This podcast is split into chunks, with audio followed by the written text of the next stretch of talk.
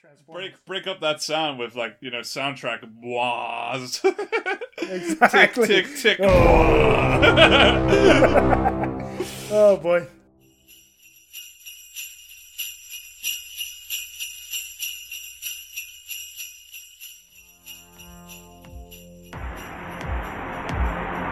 Good evening, ladies and gentlemen. We are tonight's entertainment. Sound good? Yes, sir! I know who I am! Did IQs just drop shot That could have while I been was better. away? I have a plan. I like this All in. shit. Will. You know, it's exciting. Dance off, bro. It is your Me and you. destiny. Welcome to the Atlantic Screen Connection podcast. Let the games begin. Welcome everyone to the show this week, episode 17 of the ASC podcast with Jason and Lee. I am Jason, I am Lee. and today we're going to be talking about a Christmas classic called Miracle on 34th Street, the 1947 classic directed by George Seaton. Before we get into that, I want to know how my co-host Mr. Lee Brady is doing. How you doing, Lee? I'm doing well, man. Uh, I started I started um, exercising for my wedding. Uh, it's the first time I started exercising in months. How's it going? It's fine. Well, actually, it's it's it, it started out pretty bad because what do you call? I, uh, the, the initial intention was to go to the gym. Uh, me and Maria, we were going to go to the gym. Uh, we're going to go early in the morning, and then we both go to work afterwards. But we both go to work pretty early. I, I would have thought. So, I was. Uh, Maria went one day. She went early one morning. Didn't enjoy it at all. Didn't like the gym vibe came right back, said that's not happening. So that that stopped. So you know, intentions went badly at first, but we got a couple of like phone apps that sort of tell you what workouts to do at home, and I mean we've got space here, so. We're just we're just doing that. When I get home from work, I, I do some exercise, about 10, 15 minutes a day, and it's okay. It's it's all right. Is it? no, no. Is it 10, 15 minutes a day? You're, you're from Ireland. I mean, there's boozing every weekend.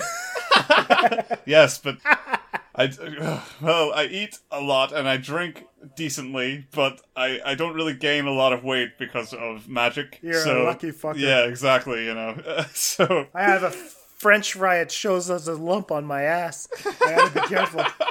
the Uh, so yeah, um, I only need a little exercise to you know be healthy enough for my wedding to go. Hey, remember that uh, uh, five months of exercise I did? So that's gonna be good. I'm gonna keep that up. Uh, but yeah, other than that.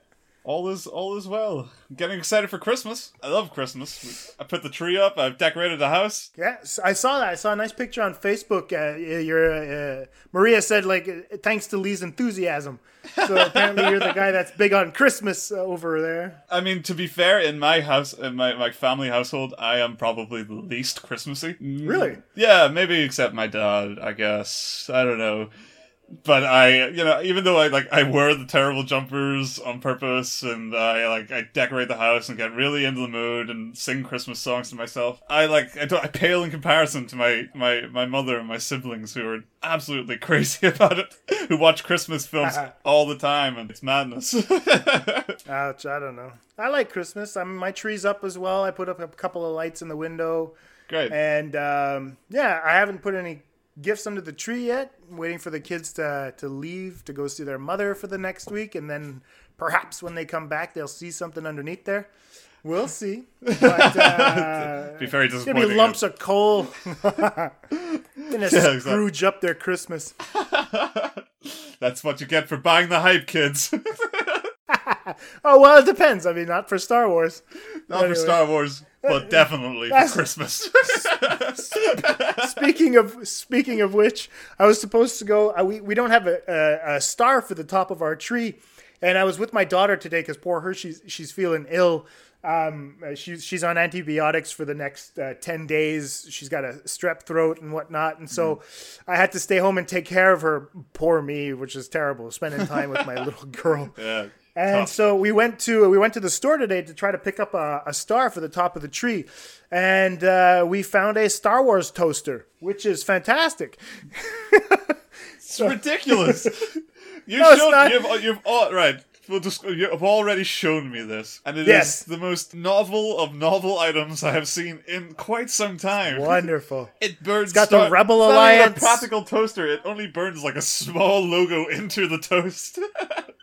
And it's enough to keep my heart full. Oh, it's God. beautiful. It's- You're Yeah, insane. so I gave the it- Star Wars madness. It's like a fever. It is. I'm hoping Rogue One's better not suck, man. I'm I'm terrified right Yeah, now. you're- I'm you're walking pretty into much- that fucking movie.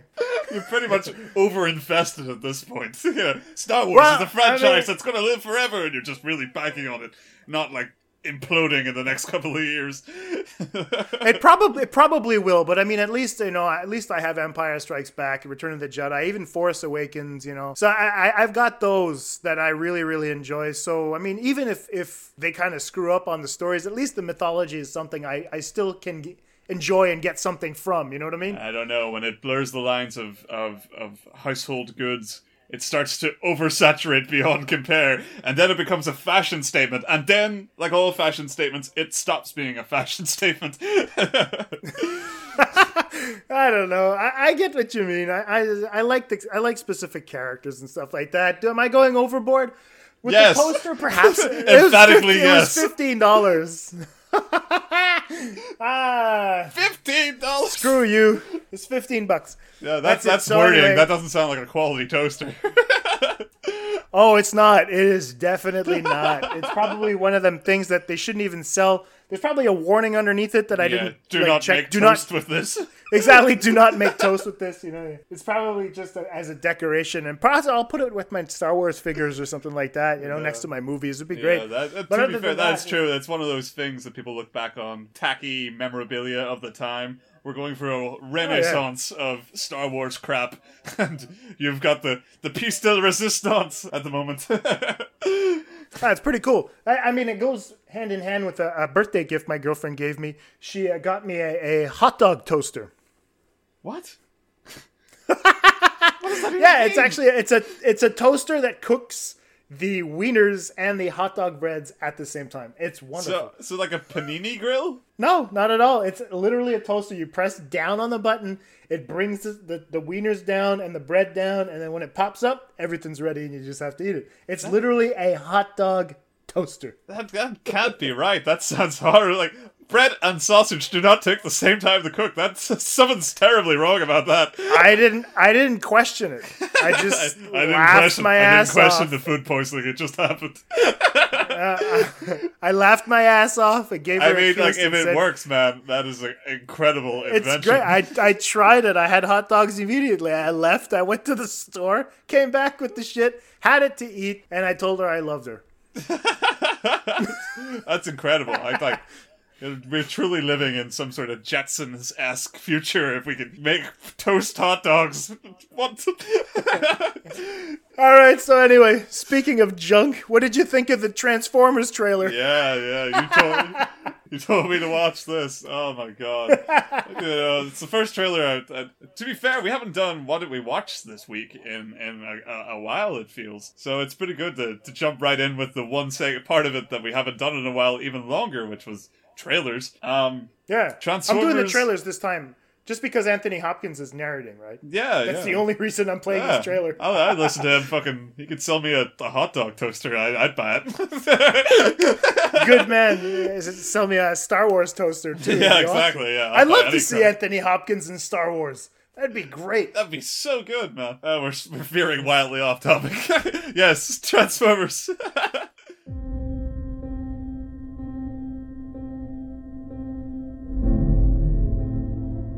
has been said through the ages without sacrifice there can be no victory.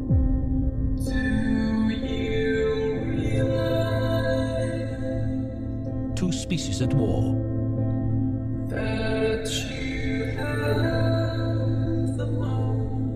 One flesh. on metal.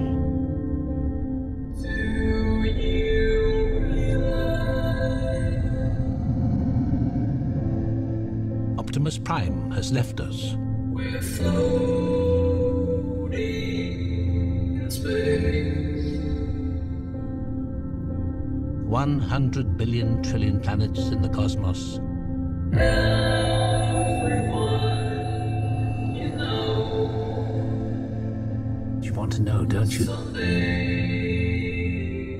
Keep coming here.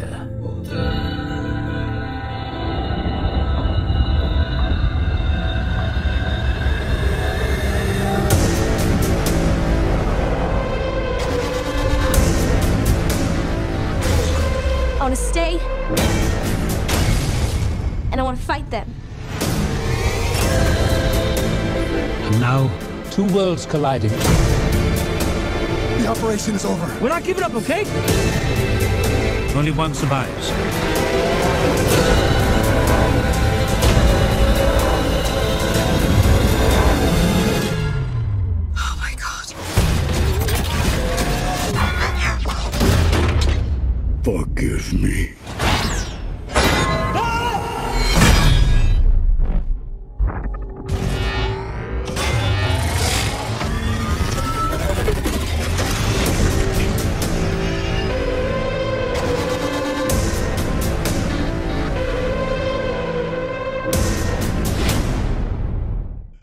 It's our Christmas episode. Who gives a shit? Yeah, it's just, to be fair, it's it's we're just emulating the ADD effect of watching a Transformers trailer. Uh, yeah, I oh man, I what really sold me about this this this fifth Transformers film trailer is that Anthony Hopkins had to say the words a million trillion planets. Like he pulled a number off out of his ass. It's just like I don't understand why they're just like no, we'll we'll pay you, Anthony. Just say a number. One in a bajillion billion planets are in our galaxy, and one of them is Cybertron.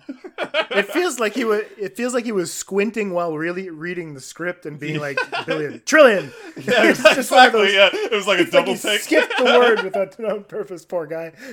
It really, it really did come. He like he, he couldn't have given it less effort either. It was fucking hilarious. Oh yeah. Ah, uh, does this look any good? Uh, of course it doesn't, but I, I would like to see it at a sheer tack value. I mean, these have to end at some point, and they're going to be a, a part of our history as as as human beings. We're going to look back at Oh, the period on, of man.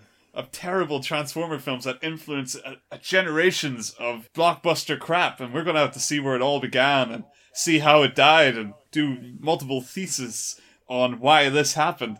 So let's let's stick with the trend. Let's uh let's watch this crap. At this point, at this point, I, I evaluate Transformers the same way as I evaluate the uh, Sharknado movies. Mm. I feel it's the same thing with the larger budget. You know Yeah. what I mean? Yeah, if you can get away Um, with making the same film three, four, five times, so you, you've you've got Asylum as as your glorious dream star, teaching leading you the way.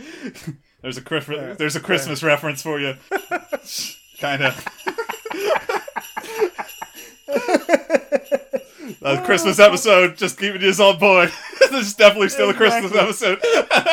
And we're we're sober too. My kids here watching me.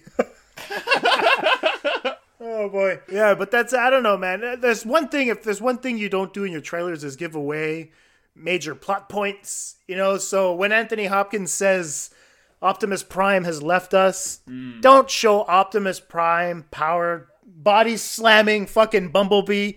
30 seconds later, you destroyed Oh. the entire like you clearly know that he's been well hacked for a better word. And it's yeah, just definitely. what the fuck is going on at the beginning? There's knights, there's a giant transformer with a goddamn sword.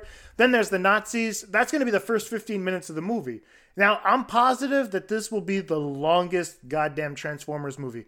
What was it last time? Three hours almost? This one will be four and a half three hours. hours. I didn't. oh my god! I didn't watch the last one at all. To, to full disclosure, so uh, I don't know if I'm I'm out of the loop as far as lore goes. But um, three Oh, yeah, hours. three People ac- sat and watched three a hours. three-hour-long Transformers film. I don't even understand, man. I mean, that there's so much. There's only so many explosions I can handle. You know. Wow. But anyway. Oh, by the way, you might hear a beeping sounds soon because I'm cooking banana bread. Oh, Too bad you guys can't smell that. banana, the Oh, Christmas fruit.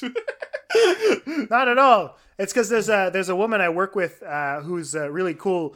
Sometimes I send in. Uh, she's the woman who who takes care of the photocopies, Sure. and so sometimes I send in the copies that I need done kind of at the last minute, and I feel a little bit bad. So I promised her that I'd bring her some banana bread, and uh, she said, "Yeah, right." And I'm kind of just bringing it in for her just to prove her wrong. To Wow. shut her ass up. So next Nice. time when I want photocopies, she'll be like, maybe I'll get another banana bread. So this is all part of the plan. This sounds like it's costing you way more than it's costing her. oh, it's not at all, man. It's just an old recipe. It looks good. I mean, I, I, I called my mom. I, Ma, I need your recipe to make the banana bread. I had a fun little afternoon with mom after I finished Miracle on 34th Street. Um, and so, yeah, it was great. So far, so good. So if you Cool. hear a beeping sound, then that's it. I just have to get up quickly. You can keep talking. I won't have to listen. And uh, then I'll, I'll just take the banana bread out of the oven. Same as every episode, then. No, no, Did you? no. did, no. all right, Transformers. We're done with that. You, you've got our opinion on it. The Yeah, it's kind of like Suicide Squad. We talked around it. exactly. Yeah. Can't wait. Can't wait till our full review where we're going to talk about I don't know Ant Man and the Wasp. I, I think that would be great if we if we decided to talk about the new Transformers movie on the show. What we could do is talk about everything around Transformers. We'll find a way to do that. You know, we'll, we'll use the Transformers logos and the images and all that stuff, and we'll just talk about something else. It's like uh, Transformers. And speaking of Hasbro, you know, and then go into you know, Yeah. did, I've seen. Ba- record- have you seen Battleship? exactly. I'll I'll record Leslie knitting. I just have the the little the little you know, needles just going click click click for just our, our just segment just on Transformers. break break up that sound with like you know soundtrack was Exactly. tick tick tick. Oh boy. All right. So other than that, let's see. Oh, That's you. there's the beeping sound. So Lee, what did you watch this week? I gotta go take my stuff out of the oven. Talk about the prestige. I won't be there to beat the shit out of you.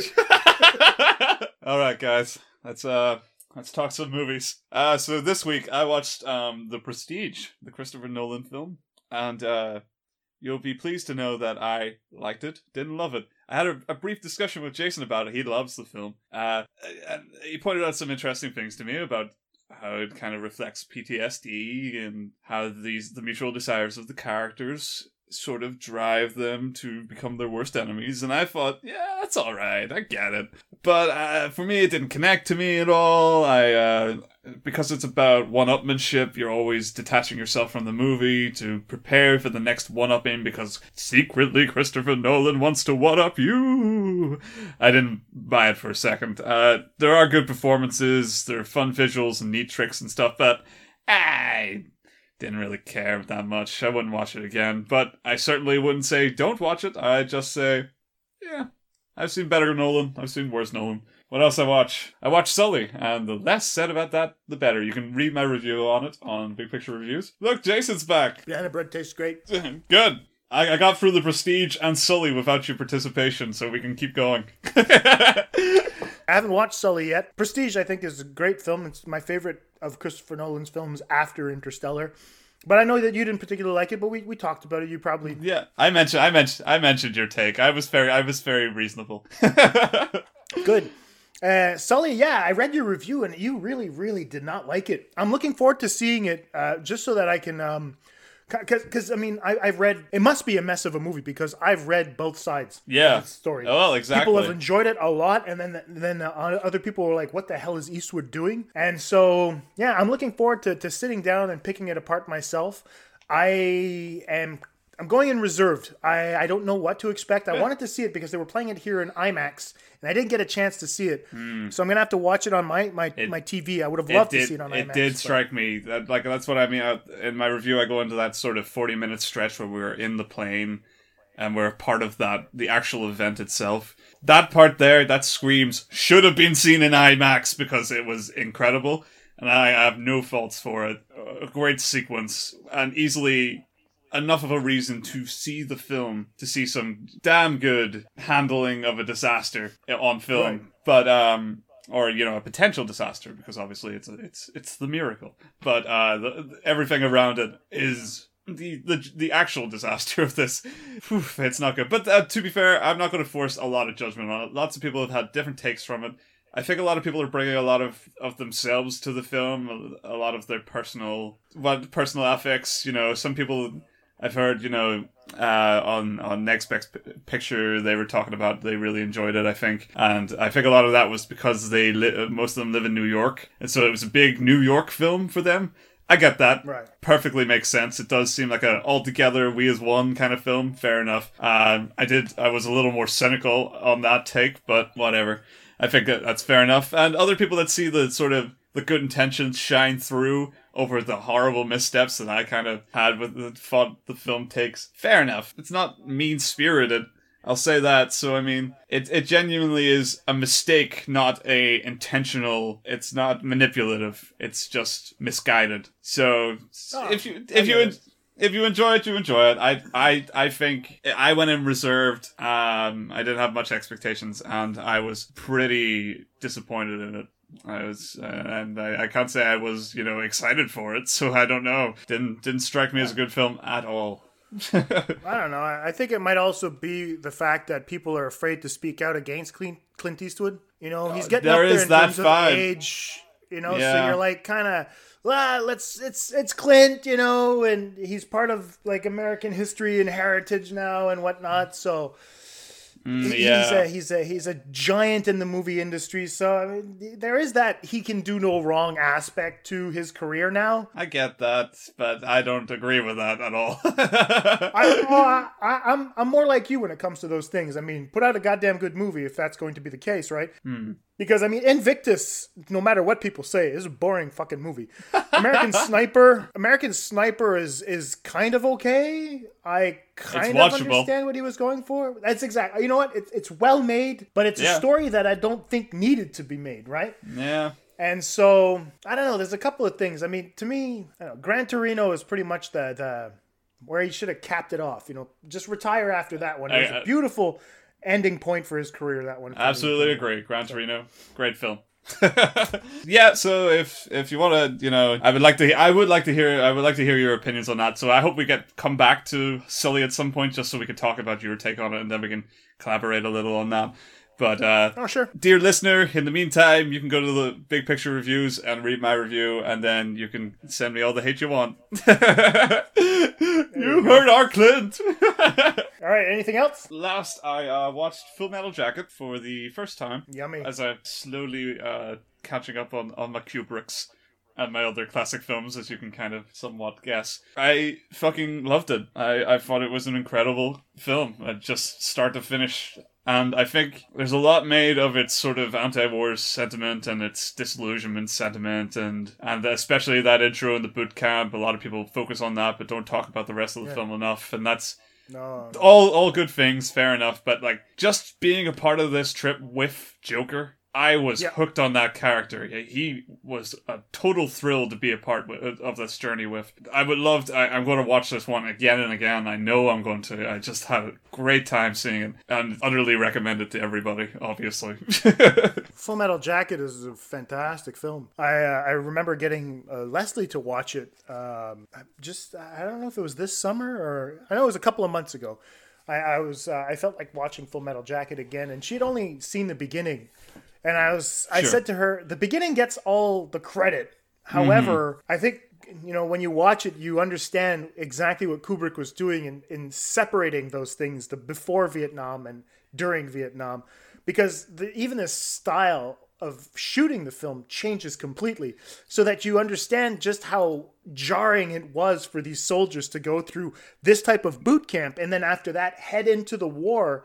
uh, yeah, after exactly. What happens where you're like, these these things aren't even comparable, right? And so I thought it was really, uh, you know, it's again Stanley Kubrick, guy who knew what he was doing, man. So yeah, Full Metal Jacket. I it's a movie that um, it's it's it's still being studied today for a reason. you know? Yeah, exactly. If it were just any old protest film, we'd have long dismissed it. Uh, there's there's so much more in in its intricacies worth talking about, and maybe someday we'll get to it. Maybe we'll do a Kubrick retrospective. That you know, then we'll we'll talk. I'm holding it. you to that. I am holding you to that. I would I would love to do a Kubrick retrospective. Oh so, god damn it! Now you, Lee. so that's why uh, that's this is why this for me to give you a big fat kiss. this is this is what I mean. I I don't want to talk about it too much now because you know let's save something for later. You know, but I'd love I'd love to uh, get a, like a um, a war veteran, a guy who's part of the military, someone who speaks English. I'd love to get him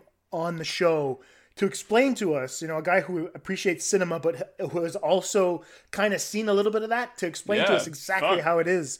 That'd be incredible. You know, Jesus. you have clearly grander aspirations for our show than I do. oh, I might I might know someone who could do that, so I'll check it out. It'd be great. All right, anything Oh, else? brilliant. No, man, that's me. That's me. And uh, did you see anything b- b- besides uh, Transformers Five trailer? Uh, yeah, I watched uh, Requiem for the American Dream. Uh, it's a movie. Basically, it's a long conversation uh, that took place over four years with Noam Chomsky. I, I can't say I'm a fan of Chomsky. I, I I respect him enormously. I like what he has to say. He's a very smart man, and that's Sure. an understatement. He's a goddamn genius. And uh, Requiem for the American Dream. If, if it's on Netflix, you know you guys can find the tombstone there. Go and watch it. It's absolutely wonderful to listen to this man speak for about an hour and a half. You know, it's talking about inequality in the United States, you know, the, the, how wealth is concentrated upwards, things that we know, but his approach to it and how the economy, if, if he shows you exactly how it's become so corrupt and almost impossible for people living in the middle class to actually make a living worthwhile uh, a- a- and benefit from any of the money that they're having uh, coming into their own families.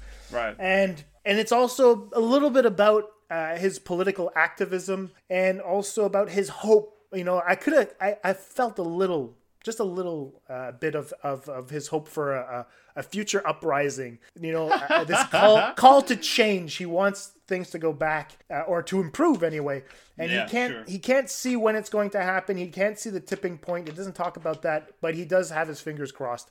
So anyway, if you guys have any like an hour and a half to spare uh, to listen to a brilliant man talk about what has been going on in the economy in the United States for the last 50 60 years, do yourselves a favor and watch Requiem for the American Dream. Noam Chomsky is going to really keep you interested and invested in what he has to say. Sounds great. I would love to watch it. I, I I've never seen Noam Chomsky actually, you know, talk in a documentary or anything like that. I've I've just read bits and pieces of him. So um, it'd be Yeah. great to sort of get something a little more hands-on regarding him because I do find him interesting. Absolutely. And then on the complete other side of the spectrum, I watched The Secret Life of Pets. And in the words of Forrest Gump, that's all I have to say about that. I also watched The Force Awakens. I, also, I watched The Force Awakens again, and I watched Empire Strikes Back uh, because that's it. I'm, I'm just gearing up for Rogue One. I don't know if the toaster gave it away, but I think you might be on a bit of a Star Wars bend right now. well, I am. I, I'm actually finishing up uh, James Luceno's Catalyst. Uh, it's taking me a bit of time because I'm still like grading To papers clar- and stuff. But to clarify for our audience, that's a book. yeah, yeah, I'm reading uh, James Luceno's uh, Star Wars Catalyst. It's called a Rogue One novel. So this essentially is the the uh, setup to Rogue One, where uh, he details the relationship between director Orson Krennic, the Ben Mendelsohn character, and Galen Erso, uh, who uh, is Mads Mikkelsen in Rogue One. So essentially, Jyn Erso's father, and how they went to the same academy. They've known each other for quite some time, and how um, Galen Erso, uh, Jyn's father, has been working on uh, uh, synthesizing the Kyber crystal in order to create sustainable energy for planets.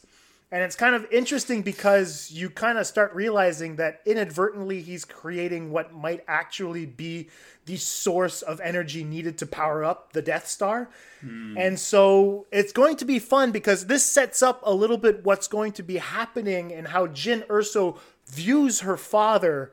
You know, because in the trailers, you kind of get the feeling that she has a few daddy issues and Sure. maybe perhaps she's not seeing him the right way.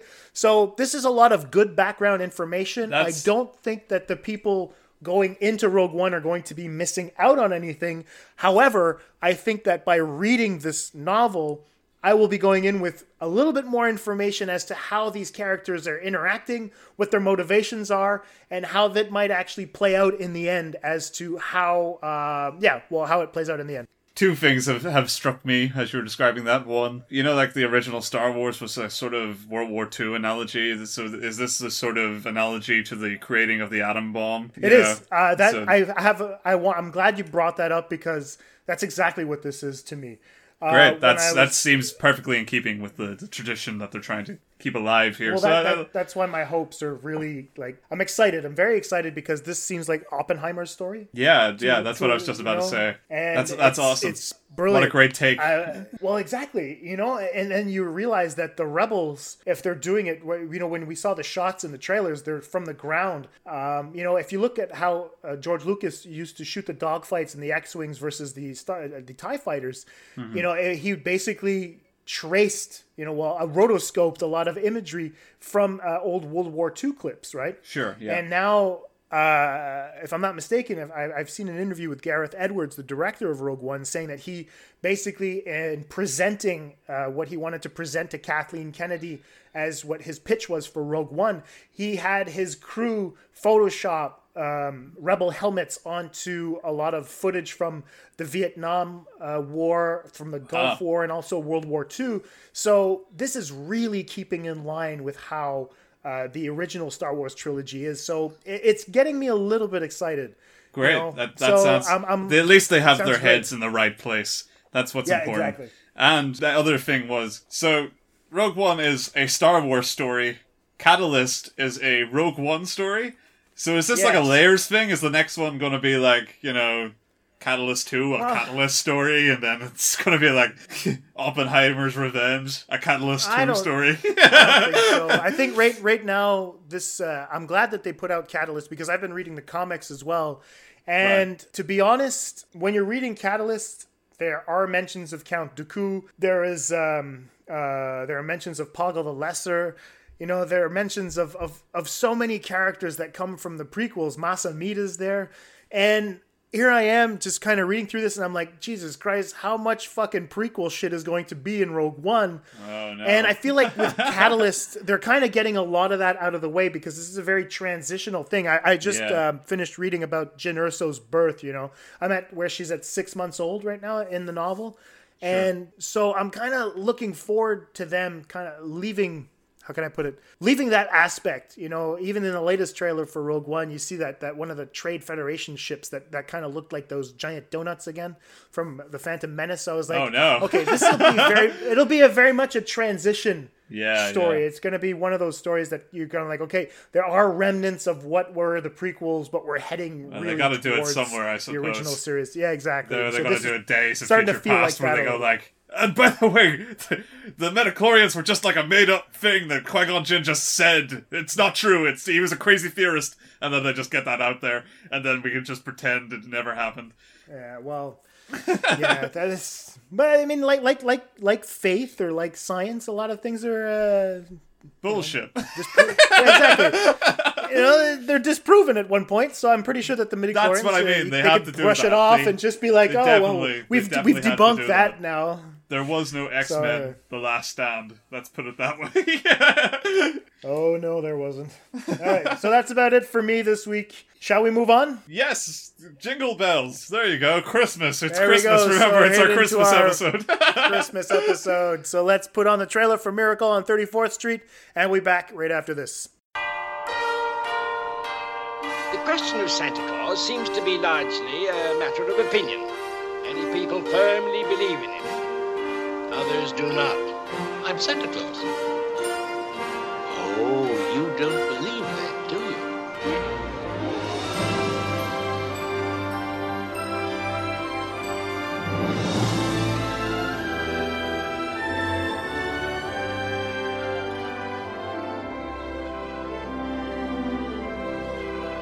Those two are a couple of lost souls that's up to us to help them.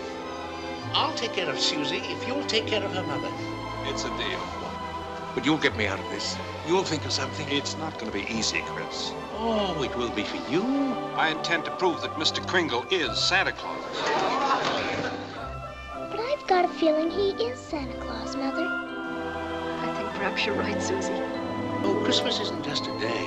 It's a frame of mind. And welcome back. I hope you guys enjoyed the trailer for Miracle on 34th Street. Miracle on 34th Street was a movie that came out in 1947. It was directed by George Seaton. It stars Maureen O'Hara as Doris, John Payne as Fred Gailey, Edmund Gwenn as Chris Kringle, an extremely young Natalie Wood as the young Susan, mm-hmm. and Porter Hall as Granville Sawyer, the psychologist. The plot an old man claiming to be Santa Claus is put on trial. Can his lawyer prove that he is indeed the real Chris Kringle, also known as Santa Claus? Lee, what did you think of the original version of Miracle on 34th Street? Uh, loaded question. I'll say like okay, it's a weird semi-tradition in my house, in my family house, where I usually, where I know I always spend Christmas. We watch the 1993 version with Richard Attenborough, and uh, Oh, he's great, yeah. Jurassic Park. yeah, it's and I do like that film. You know, it's it's a weird concept and it's a bit depressing, like most Christmas films, especially towards the middle. But um, it it has the perfect Santa in Richard Attenborough. But what is good about that film? It owes entirely to the original and what is better about that film than this film is what it looked at as the missteps of this film and decided to either avoid or reiterate an update in a smart way. So I, generally, I went into this with a, with a with a soft preference to the the remake, but I wanted to see maybe that was going to be debunked by this older version, and uh, to me, it wasn't. This is a this is a weird, weird dated film that is charming in a really dated way. It's funny. It's um there are good things. I will say some good things about it, but uh it's it's it's mostly negative. I I would never watch this again. It is a bizarre thing that we decided to watch on a whim uh for Christmas. And it, it never made me feel Christmassy, even slightly, which is also a huge negative. But uh, yeah, that's that's my general impression.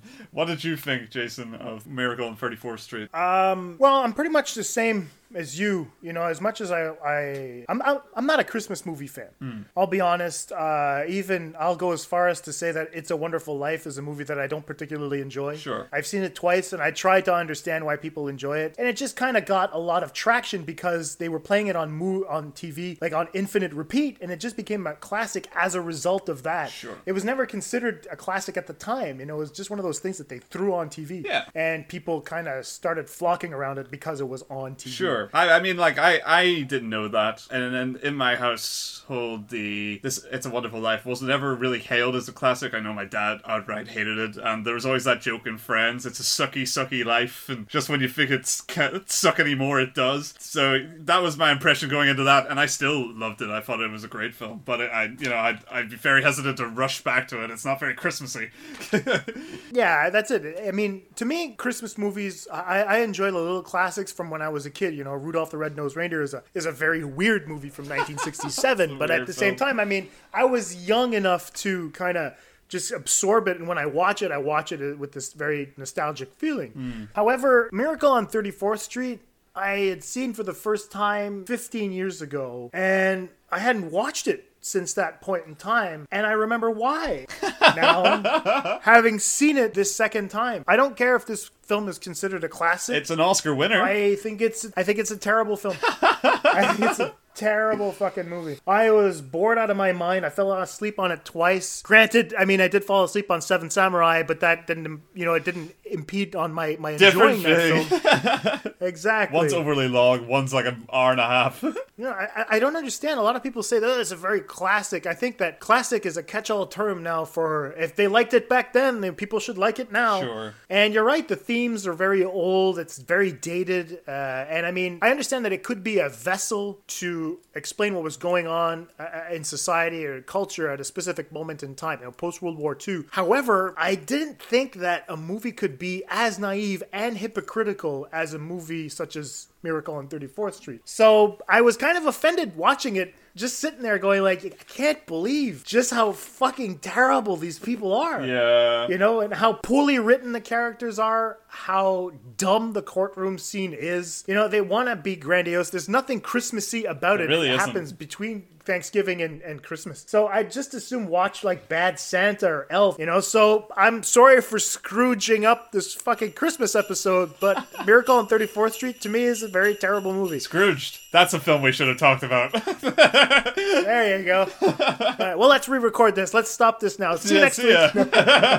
oh well, okay. Well, I'll try to explain some of the things I liked about the film uh, before we start shitting on it, and then maybe we can maybe we can slowly try to understand what people enjoy about it. This is what I can. This is what I perceived anyway. First, I I mean performances are good. I mean, for 1940s fluff, especially a sort of semi-comedy drama like this, um, Edmund Gwenn is is a really good fucking Santa Claus. I really Oh, liked he's him. great. I- I, I'll give you that. yeah, I'll give you that. there's something about seeing Santa and trying to understand his overall positivity that is very interesting to watch. You know, it is interesting to see this man that's sort of, I don't know, he's like commercialism Jesus.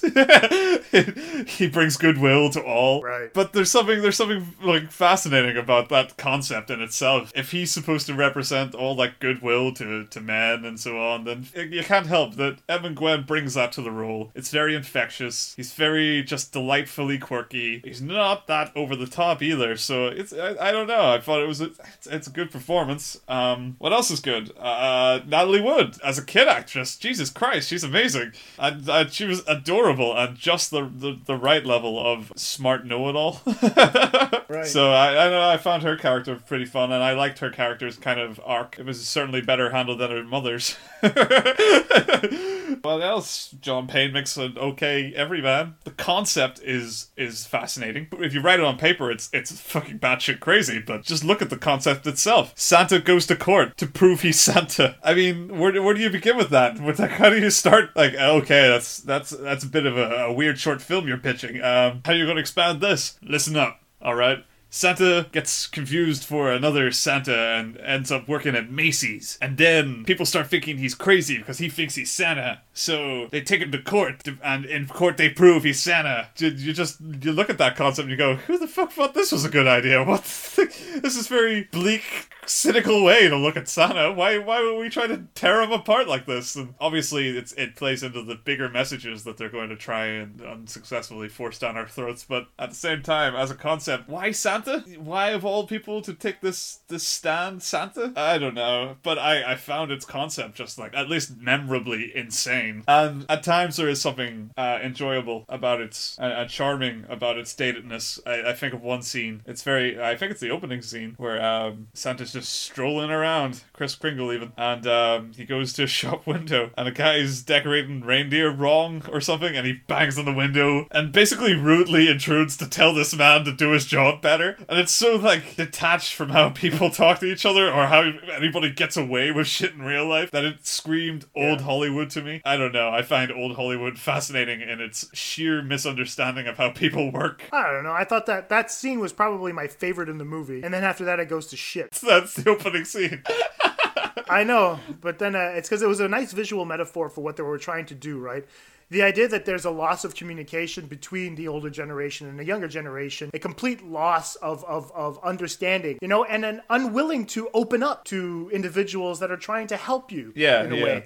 Right? So Santa's trying to help this man change his point of view on things and help him correct his view on what Christmas is supposed to be. And so I thought that that scene encapsulated the movie as a whole. Sure. Now, that could have been a wonderful short film that I would have loved to analyze because the windows, the door, the lock, everything is, is perfect. You know, even the camera angles. Santa looking down, in, you know, the guy is in a child's position, right? Yeah, right. Santa's supposed to be this giant thing that that, that history is, is there for him. And so I like that opening sequence. I understand what you're saying, but that's it. After that, to me, everything else is fucking terrible. Well, there's a, there's an interesting notion. Um, what if this? What if that? What you're saying there is happening to us now? What if we're looking back on this, the the words of the older generation, and poo pooing it for its brash, hardy nature that doesn't connect with how we like to see messages in films today? Oh yeah, but come on, man, this was heavy-handed. Fuck. I know, and that's Listen, that's I'm how the older trying- I generation mean- liked it. Damn it.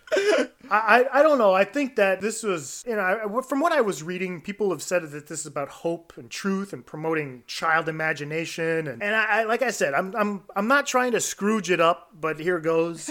to me, it was a, just a giant fucking Macy's ad mixed in with psychotherapy hype and cultural melodrama about preserving the nuclear family and creating suburbia.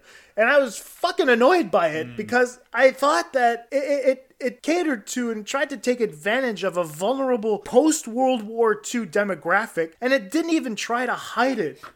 to me, this is a very shameful thing to do. It is. I agree. You know? and it's weird, even Maureen O'Hara's character. I mean, like, it's it's as if it's, they're just screaming at you, hey, you're a delu- disillusioned divorcee, you know? Yeah, that spouts yeah. truth to your child and you're killing her imagination He in the project a bad process. rap in this film. Oh Yeah. god. You know, they're telling her you should be ashamed of yourself. Find a dick, move to the suburbs, and spend money, you bitch. What the fuck? What kind of message is that? You know, she's uptight. She needs to let loose. You know, showing that women post World War II were high strung and needed a man to calm down. Yeah, what the yeah. fuck kind of message is that? Oh man, it's it's You mean- messed up. And look, look, look at how what what happened with Jurassic World, right? With Bryce Dallas Howard's character, it's exactly the same fucking. thing. I was just going to say that uh, about the the commercialism thing. You know, it never has it been more relevant that we've seen film the film like this. That like is you're as you're you're totally right. Is one long Macy's advert. And we're and we live in the in, in in the you know an industry dominated now by big film corporations shoving in product placement in every blockbuster movie, trying to sell us the next big Yeah. thing and and passing it and, and and not even being subtle about it in a lot of cases. Jurassic World is another perfect example with its with its horrible Starbucks and Ben and Jerry's shoe-ins and Verizon sponsored dinosaur. but that's it. I mean, to me, it was is kind of insulting to see. I mean, I can understand now why women are still uh, struggling today. I mean, when I watch a movie like that, I'm like, Jesus Christ, this woman didn't even, even even like even if Gailey, even, even if Fred was a really nice guy, he was a very heartfelt man. I thought that he wasn't being trying trying to be hypocritical. No. I think that he was trying to really he, he cared for Susan and he cared for Doris. I, I liked his character. It was good. But it was it was a little bit too idealistic that he would be the source of her pleasure. You know, I thought that it was just too much that he was willing to throw away his his um Yeah. his his career in order to to promote the truth. And you're like, what kind of fucking lawyer does that? the Christmas movie lawyer, Jason, you're taking it too well. seriously.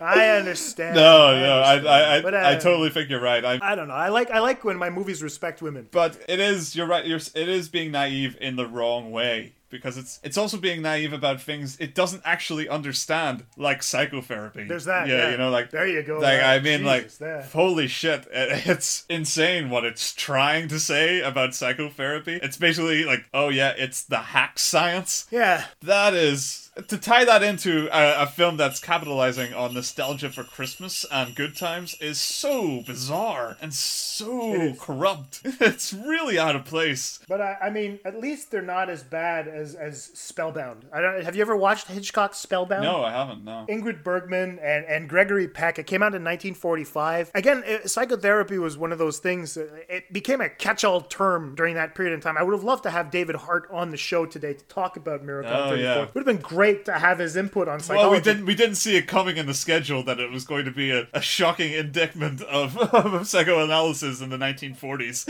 Absolutely. I think I'm, I might actually. I'm gonna send him a message on Twitter after this. Dude, do this movie if you want to really get into a psychological aspect. Do Miracle on 34th Street and fucking dissect it. Uh, but that's it. You know, Spellbound was one of those movies where you're you're watching it and you feel like they're trying to plug in the word the entire time. Just oh, like psychoanalysis. Oh, yeah, yeah. Every every 10 or 15 words, psychoanalysis is said. So that it registers and you're like, in this your is head, Gregory like, Peck and Ingrid taboo, you Exactly know? and it's weird because these these people are doctors and they're trying to use psychotherapy to, to, to, to treat patients and Sure. whatnot. And it comes off as really naive. It's like Hollywood's interpretation. If we say the word, then people will get it. But it becomes a buzzword. And so I thought that even here in Miracle on 34th Street, like P- Porter Hall's character, Granville Sawyer, he is suffering from everything he's diagnosing to these other people. You know, and you're like, really? That's the way you want to play this one? It's like they show you psychotherapy is actually the evil thing. Uh, and you know, if you take the World War II aspect of it, they're saying, "Don't go see these guys. They'll tell you what's wrong. Go to the store. Go spend Yeah, your money. yeah, just you'll be fine. purchase a little bit of purchase a little bit of happiness. Forget about the war. Exactly. I get I get that there is this intention that, you know, after the war people needed cheering up. There was a similar kind of thing that happened after 9/11 in, in more recent history that sort of forced people Oh, like yeah, yeah, just the films. Yeah, exactly. Just like, you know what we need right now? Soppy, romantic, just a good time that helps us take our minds off the, the horrible tragedy that has befallen us in the recent decade. And that went on for quite some time. Right. Uh, so we saw we saw a repeat of that basically, but um, We're still living Yeah, it. we're still living it. It's true. It's it's kind of mixing in with a bunch of other feelings now. It's more fear and weirdness. Superhero films, but man. yeah, exactly. It's definitely still rooted in idealistic battle movies. yeah, but at the, at the same time, I like so I get what they're trying to do. You know, it, it is it is well meaning, I guess. That that uh, that they do want people to not feel bad about something that genuinely upsets them, but as we know, this never works. This approach doesn't work, and especially to use that and then to push your own, to push like blame onto other uh, aspects of life, like psychoanalysis and commercial, you know, and, and drug abuse, and you go like, ah, fuck these guys. The down, Oh, yeah, the the down, the, im- drunk yeah, at the beginning, the yeah. impoverished and the boozing. Fuck them. They, uh, their coping mechanism is wrong. What you need is to buy a, a good old rocking horse from not just Macy's, any store. you know, Exactly. Just go anywhere and spend your money. That's right. You're absolutely right. you know, that's it's really fucked up. There's that. I mean, look at look at what Susan. What does Susan want for Christmas? Oh, House. She wants a fucking house. she wants a house. baffling. But it's not a house. It's not a house. She wants a home. Yeah, it's she wants the, the, the idyllic home, the suburban concept. Yeah, exactly. The suburban lifestyle. It's weird. It's really. You know, she shows this to Fred. You know, I want a home. And you're like, oh, well, we understand that Fred's going to get with Doris by the end of the movie. You know, this reconstruction, you know, the fractured family post World War II, bringing them Yeah, together so yeah. that we can have this serene environment for our children to blossom. Exactly. And you're like, Jesus Christ, take it easy. Why does the kid have to say, I want a house? Yeah. Oh my You know, god. it's like, fuck. Oh, Poor kid. she lives in an apartment with her mother who works at a Macy's store who has a really good job, I might add, and she's striving to be good at it, which is really cool because that would be normally a man's job. But she's given shit because she takes it so seriously. What the fuck?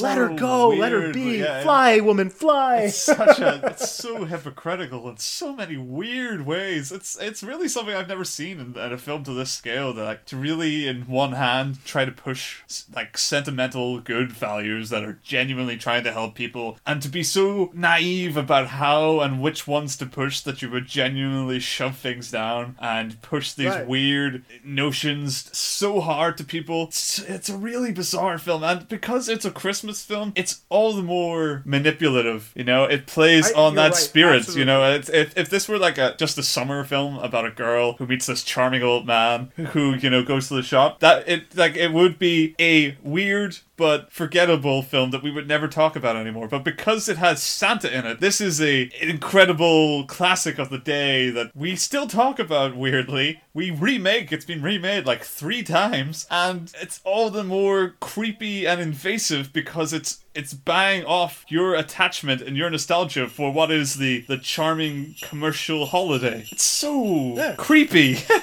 Yeah, it's it. You mentioned that it, it's not a Chris, it's not a summer movie, but this film was released in June of 1947. What? June or July? I, I was one of the two. Holy shit! Because they wanted, they really wanted to get their run in for the Oscars because they really thought that Ed, Edmund Gwenn had a chance at scoring Oscars, and they really wanted to. and they were really- right. They did, didn't they? They did. They yeah, they they got a bunch of them. Yeah. But that's it. No, it was released in the summer, and so you're like, wow, okay, this is before Thanksgiving. This is before Christmas. So that what they wanted is essentially to get that movie out, so that in during Thanksgiving, during the Macy's Day, during Christmas, Oh my God. the people would continue talking about it. So there was a lot of marketing involved in trying to get this one as big as as, as much publicity as they could. So anyway, it's a very very odd thing. But I mean, I, I do like Santa in the movie. I really like him as a character. I love the fact that he whacks that That's goddamn that, oh my god, that's one thing I hate. ah well, I think he I, deserved it. do it, I, I I'm not provoking him. I, I agree. Let, let's disengage from the thematic for a bit and just look at the actual narrative for a second, the Yes. the Santa Claus here is you're, we're supposed to be under the impression that yes, maybe he is a little crazy, and that's what the villains of the of the piece are saying, you know. And what specifically that psychoanalyst is saying about Santa is that he has violent tendencies, and that's why he should be committed. And he's totally right. The villain of the piece totally calls it. He he tells it like it is. Like yeah, you know, if if provoked, even if you you know push him the wrong way, that man's gonna beat the shit out of you. And he does, and specifically the therapist, because the therapist is seedy. And I get that, yes, they were trying to attack psychoanalysts. I mean, fair enough, but the uh, it's so messed up because then from that point onwards, Santa actually is guilty of the crime. You know, he actually might need to be, you know, analyzed and and possibly locked away because he he's this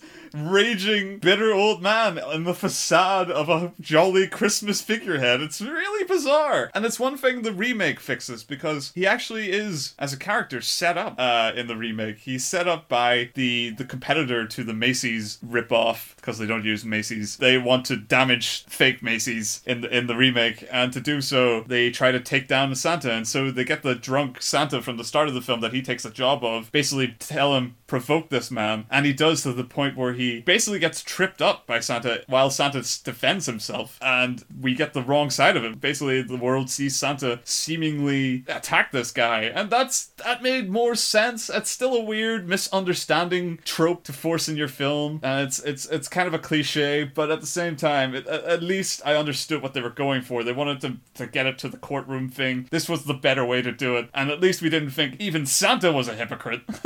I know, I know you're right. I know that that was the point. I just think that that Sawyer was such a sniveling little shit that it was like Santa telling him, instead of giving you a lump of coal, I'm gonna li- give you a lump on the forehead. I I get it. Like I, it, it was it, to me, it was genuinely cathartic to see him bat the guy on the head. And if and that little shit, he just leans back in his chair and looks to see if someone saw. He's the fucking child. He's the worst goddamn I get it. I, I get that, and I want that moment. Why couldn't we have it and not also be teasing a story in which Santa is being judged for this exact same thing? You know? Yeah, yeah. They don't I actually even really use it in the end. You know, he goes to court. He turns himself into the court, so it has nothing to do with anything. You know, he puts he he, he, puts himself on trial, Right. so it has nothing to do with the therapist. So why couldn't we just have a good old fashioned bat in the head and have this heroic? If we're going to go full naive, why couldn't we have this angry, embittered, naive Santa beat the shit out of this therapist and have a good old time?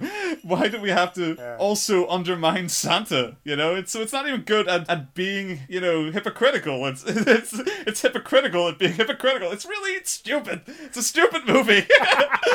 but, but I mean, you're bringing up the court case, and I thought that was one of the weirder instances in the film. That's what I mean. Conceptually, I love this scene. I mean, it is bizarre beyond compare, but I mean, it is also a slog to watch. Yeah, but I mean, the court case is resolved so quickly. And I mean, I have a question for you Right. and anybody out there. Please answer me this because it fucked with me. How do the letters in any way prove that Chris Kringle is Santa? They prove that Santa exists, but they can't prove he's Santa. oh, because because they were delivered to him in the court case. That's why. Yeah, I get that, but that doesn't make any sense. There's only one letter that's addressed to the court. The rest are all over the fucking place. Yes. You know? Agreed. How did they get to him? Why did they get that? Oh no, because we get that one exposition scene. Well, send it to the Yeah, send it the- send it to that Santa guy. You know.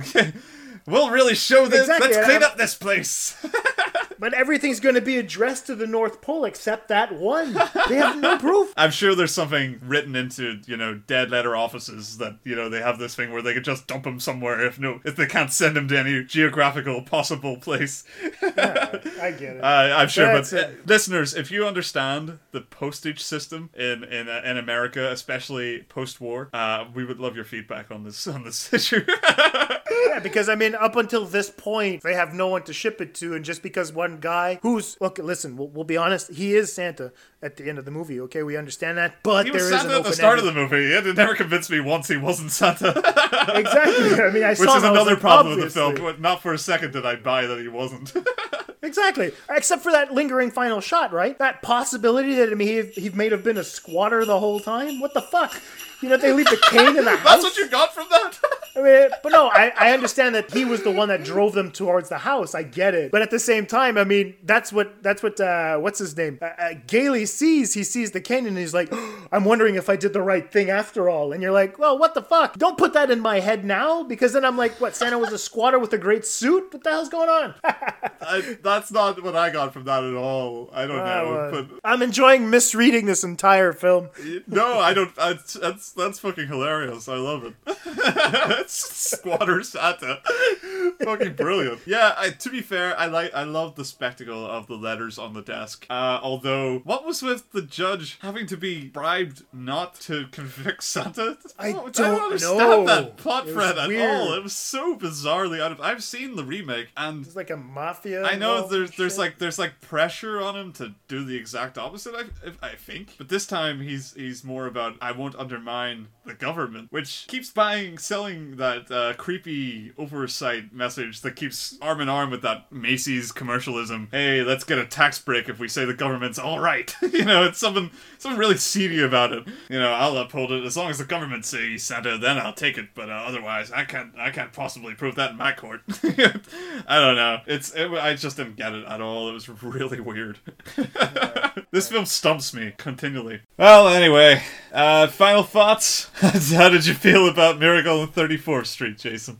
I think I think that this film should be studied as it is, you know, as a, as a post World War II outdated piece of cinema. I can't recommend that people watch this. If they want to watch it as as as a classic or something like that, then fine, that's not a problem. The only thing is is that I don't feel like, you know, the overall message is that Christmas is supposed to be joyful, and I don't find that there's much joy in this movie. No, you're right. You're absolutely right. And so, like I said, I really think that perhaps there could be some interesting stuff to, like, well, for example, when I was preparing for the show, I read that uh, there's a lot of law firms that show this movie uh, to show certain lawyers that there is, you don't have to over question someone to get an answer. Sometimes it's just good to Right. let the, the person answer, and you're like, you let the, the, the, the, the witness do the talking or the, the, the, the defendant do the talking. You don't necessarily need to coax them out of an answer. They just let it be. You know, when he's talking to him and he says, Where are you headed home after this? You know, or where do you call home? Well, it depends on how this case turns out. And everybody laughs in court, but then the prosecutor just kind of looks at him and says, Okay, it's going to be this kind of trial. I'll just let you show how crazy you are, and then I'll be off the hook. I don't have to do any real Yeah, work. yeah, yeah. Uh, I remember reading also that uh, in terms of real estate, a lot of people had studied Miracle on 34th Street to show like how the inner cities were kind of moving out towards the suburbs and whatnot. Now it, they don't discuss prices in Sure. Miracle on 34th Street, but No. it was kind of interesting. So you can see that some people are trying to pick up on certain things in terms of law and real estate, and and most likely there's going to be a lot of stuff in terms of of, of, of you know, psychotherapy that's going to be there Yeah, because I mean psychotherapy in the 60s kind of went right down the shitter. I don't know if there's been a comeback or anything like that. I haven't bothered to read on that. But I mean, there are different things to pick uh, up on throughout the entire movie. The only thing is, it becomes a little bit weird to kind of want to watch this and say, wow, I really had a fun time.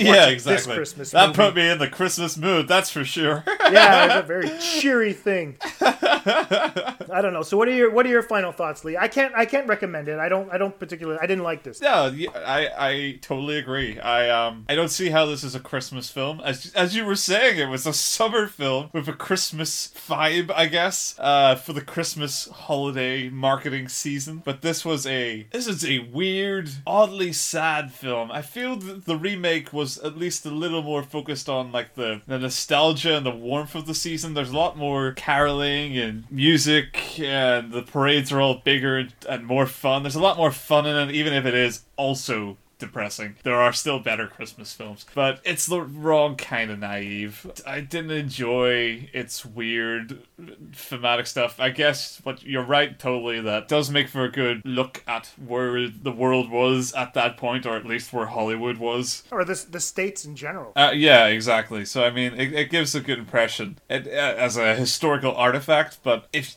as, as you said, if anybody's going to cozy up by the by the fire and still going to sit down and and watch Miracle on 34th Street, I do not see what you're. I mean, it's not even got. Say how what you want about It's a Wonderful Life being a depressing film. At least it's Right. about the human spirit, you know. At least it's about that inconquerable joy that you get from family. I mean, it's not. It is at least a positive movie by the end, even if it's a negative movie at the start. This is a, a shallow facade of positivity with a dark, Right. creepy, sinister, manipulative underbelly trying to get you to do something for the filmmaker and not just enjoy this admittedly shallow commercial holiday season. That's what it is, right? Uh, If you boil it down to this, you're like, okay, we need to bring Santa back so that everyone can start buying gifts again. It's not like he's gonna build anything. We don't even get a shot of like elves or anything. There's no Christmas magic in the no, movie. not at all. For all the realism, for all the truth that Doris is spouting to Susan. I mean, even in the end, what what do we get? Santa He's gets not you a house. Santa gets your house and he leaves a cane behind. There's no real there's no magic of Christmas in it, you know, and I don't know if it's me being naive that that I should not expect that from my movies, but that, that Jesus, we- you know. I know, I know. I mean, like that weird subtext that says "put your faith in something big and you'll get a house out of it." That blows my mind. What could that possibly mean in a positive sense that people could use? What could that like? That's like saying pray and good things will happen. Maybe, Yeah. but but do good things and good things will happen. Isn't that more realistic? Uh, Isn't that a better thing to teach people? It just. It's, I think you're right. Look at the underlying thing of out of this, and it, it the big message of the movie is do it for your kids. Yeah, that's that's creepy. And it's even that's creepy. Yeah. it's creepy. you know? Get you know, mom, take it easy. Find a guy. Yeah, chill the fuck out, chill the out, get a man, Exactly. buy a house, shop at Macy's. exactly. You know, but do it for the kids. Yeah, I mean the war is over, lady. whatever, Exactly. whatever your, There's no your fighting left. yeah, whatever your pent up feelings about scraping for fucking rations, it's gone. You don't have to worry about it anymore. You can keep your iron.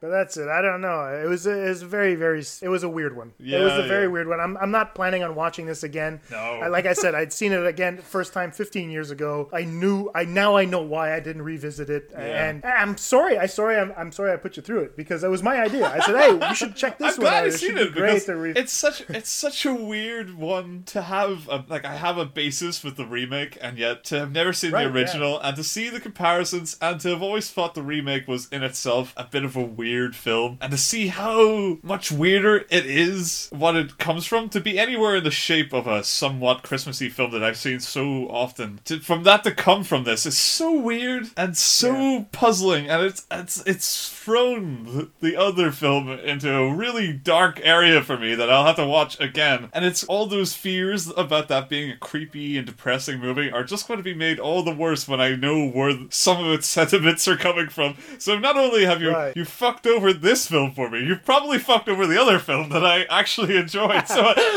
but, but I mean, would you recommend if you were to recommend one, you'd recommend the remake? Oh yeah, definitely. I mean, even on a narrative standpoint, if you take away all the thematic crap that it might carry over, um, Right. it is still a better constructed film as far as the characters are concerned. The, the transition from Right. the mother coming less of a skeptic for her daughter is a little better handled. There's an actual arc about it. It's not so just bam, you're fixed, you know. And It's right. eh? It was almost immediate. yeah, exactly. She just decides she 47 believes. And there's this sort of. It's more about believing in Christmas spirit than it is about believing in the American commercial spirit. That kind of takes. Right. It's there, but it takes a backseat, as far as I remember, to this sort of putting your faith in something. It's it's a little more religious, I guess. Uh, More about human kindness and stuff like that, and all those kind of Jesus-y morals in the shape of Santa. And I mean, fine. I mean, they're not bad morals. They're a bit preachy, but it's a Christmas film at least, and it's, as far as I remember, not so cynical. So Yeah. I would say if you're gonna watch one of these bizarre Santa goes to court films, make it the remake. And if you want to see a film that is really of its time and really badly of its time, I'd say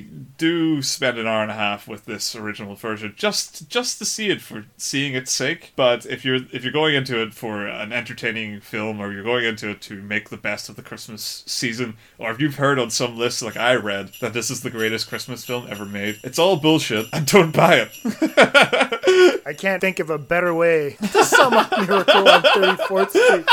Yeah, I think it's actually a miracle that it's considered a classic still. yeah, yeah. Uh, you know, but anyway, but, so let's close off. Uh, if there was a Christmas movie that you would recommend for the holiday season, for our wonderful audience out there that has sat through us destroying this poor movie, what would you say? You know, I mean, I, I love a lot of, of Christmas films. I like one one year over the other. It really depends on how that Christmas is shaping up for me, what mood I'm in for a Christmas movie. I would say this year I'm feeling Arthur Christmas. It's the, it's one of the more recent ones. It's an Aardman animation. Uh, James It's a really good McAvoy. Yeah, James McAvoy, Jim Broadbent, and Hugh Laurie are the main characters in it. I, it's it's not only well animated and conceptually fun, but it's story is good. Fucking hilarious. I do. I love the story too, but it, it makes me laugh. I genuinely found it Right. really funny. So I haven't seen it in about two years. I'm really looking forward to sitting down this Christmas and watching it again. I I, I remember having such a great time with it. I hope it holds up. And if you've never seen it, listener, I would say it's that kind of year. You need something uplifting and fun and poppy this Christmas. Give a give it Arthur Christmas a, a, a go. What would you say, Jason? It's gonna sound odd because I'm I'm not this is this is kind of a pick that most people are not expecting from me. But uh, the Christmas movie that I enjoy, not because it's just Christmas, but because of how it handles its themes, is uh, is Love Actually. Oh, that's that's, I- that's I pretty good one actually. I really like that movie. I've Yeah. always really enjoyed it. I like the fact that it's an uh, you know shot in, in separate short films, kind Mhm. of, and I, I like all of the stories. You know, you get the the ins and outs of specific characters and, and how they interact with each other and how they kind of you know not necessarily meet, but you kind of understand where Yeah. they're coming from. So I mean, it's it's overly optimistic in specific Oh, cases, and it's a little definitely. bit bleak in others. But I mean, it does kind of have an uplifting message. You know, I thought that that was the one movie that I would consider to be a very fun Christmas movie that you can enjoy with the entire family, uh, except for that one segment with uh, with Martin Freeman. You know, so where he meets his, his to be girlfriend.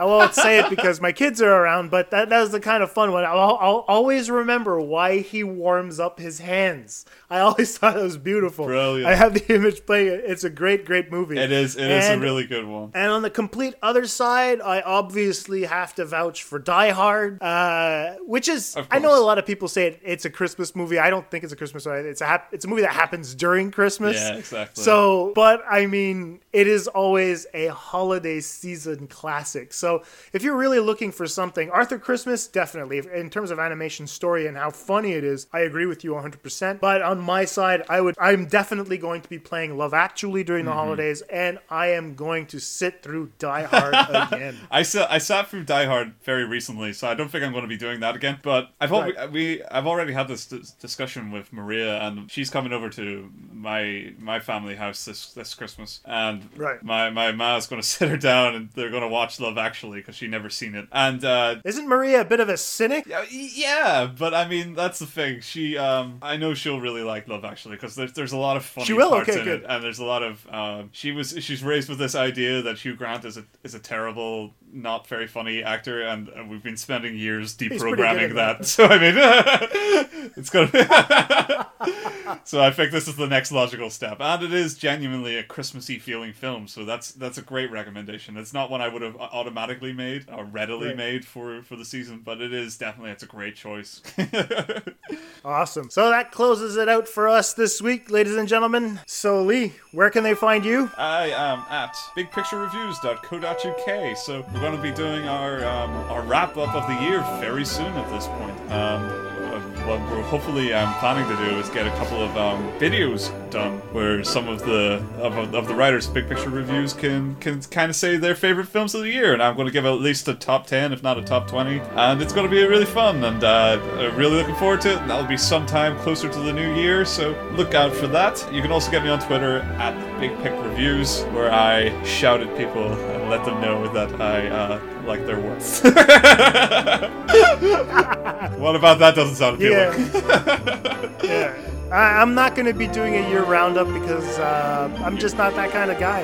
Sure. I'm going to uh, probably try to review a couple of movies. Get a, my finally finish my my uh, my short essay on Foxcatcher during the holidays. Right. I also want to kind of get a little bit more ahead on my Interstellar essay, so I'm looking forward to that. I don't have much grading left to do, so be sure to check out Film Faculty at, on WordPress. Um, if you get a chance, you know we have all of our episodes up there as well. Uh, give us a like on SoundCloud, follow us, subscribe on iTunes, leave us a little comment there as well, and you can hit me up on Twitter at film underscore faculty. And I guess all we have left to say is ho ho ho, motherfuckers. See you soon. Merry Christmas. Take care. Bye. Bye-bye.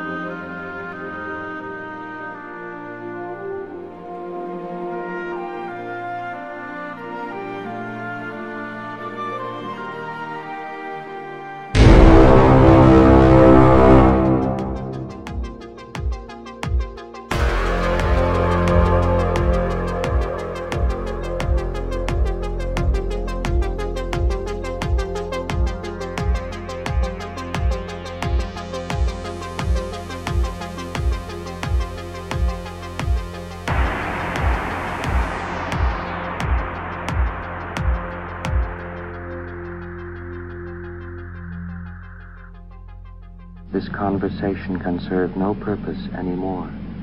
Goodbye.